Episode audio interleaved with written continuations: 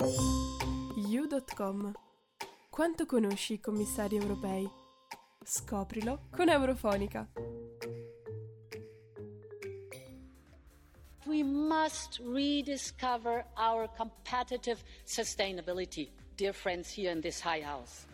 It was in this spirit that each and every member state committed to the United Nations Sustainable Development Goals.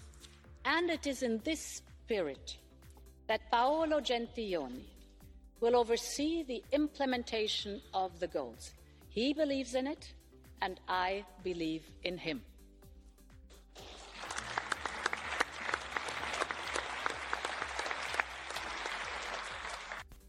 Sarà Paolo Gentiloni ad assicurare un percorso che accompagni lo sviluppo sostenibile dell'Europa. Lui ci crede ed io ho fiducia in lui.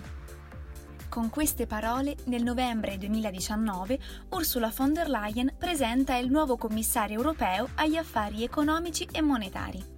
Ed è così che Paolo Gentiloni fa il suo ingresso nei palazzi dell'Unione, edifici di certo già frequentati nel corso della propria carriera, ma vestendo abiti ben diversi. E anche se Gentiloni è già noto nel panorama politico italiano, scopriamo insieme chi è il successore di Pierre Moscovici nasce a Roma nel novembre 1954, sotto il segno dello scorpione. È di una buona famiglia che vanta origini nobili. Paolo è un discendente della famiglia dei conti Gentiloni Silveri, nobili di Filottrano, Cingoli, Macerata e Tolentino, parenti di Vincenzo Torino Gentiloni, ricordato per il noto patto che segnò l'ingresso dei cattolici nella vita politica italiana all'inizio del Novecento. Da piccolo riceve un'educazione cattolica, tanto da fare catechismo insieme alla figlia di Aldo Moro e frequenta una scuola montessoriana. Poi però, forse inevitabile negli anni 70, al liceo Tasso arriva la sinistra maoista ed i gruppettari di Mario Capanna. Impossibile resistere. Una laurea in scienze politiche accompagnerà l'ingresso nel movimento studentesco e successivamente nel Partito di Unità per il Comunismo. Tra i suoi interessi in gioventù come oggi, non solo la politica. Poliglotta, Paolo Gentiloni parla tre lingue, inglese, francese e tedesco. Si batte per l'ambiente ed è un grande tifoso della Juventus.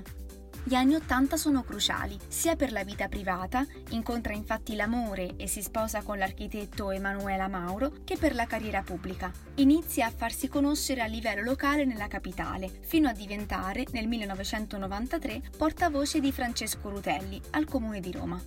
Si instaura un'amicizia tra i due, consolidata negli otto anni alla direzione del mensile di Lega Ambiente La Nuova Ecologica nel 2001 l'ingresso in Parlamento come deputato della Margherita e solo cinque anni dopo Gentiloni diventa ministro delle comunicazioni nel governo Prodi e presidente della commissione di vigilanza RAI tra il 2005 e il 2006.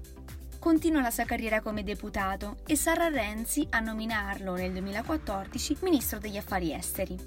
Un incarico che lo fa conoscere anche a Bruxelles, un tassello importante perché è proprio questa stima registrata in Europa a convincere Sergio Mattarella nel 2016 a nominarlo Premier. Sobrietà e pacatezza sono state le parole d'ordine di Paolo Gentiloni a Palazzo Chigi. Un profilo autorevole, composto nella sua fermezza e dallo spirito europeista. La persona giusta per il progetto di Europa della Commissione von der Leyen. È la prima volta che un italiano ricopre una carica di così alto rilievo in commissione, con mandato per gli affari economici. Prima di lui prevalentemente politici francesi, tedeschi e spagnoli. Come responsabile della direzione generale per gli affari economici e finanziari e principale interlocutore della BCE, i suoi obiettivi sono garantire una crescita sostenibile sul piano ambientale e sociale ma sentiamo direttamente da lui quali sono i principi a cui la sua azione politica si ispira, verso quali orizzonti, insomma, la Commissione si promette di navigare. Lavorare per una Unione Europea più unita, più forte nel mondo, più vicina ai cittadini.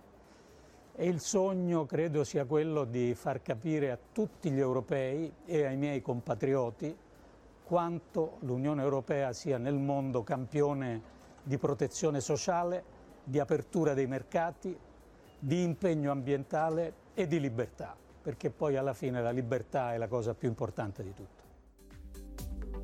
Marta Gigli, da Pisa, per Eurofonica.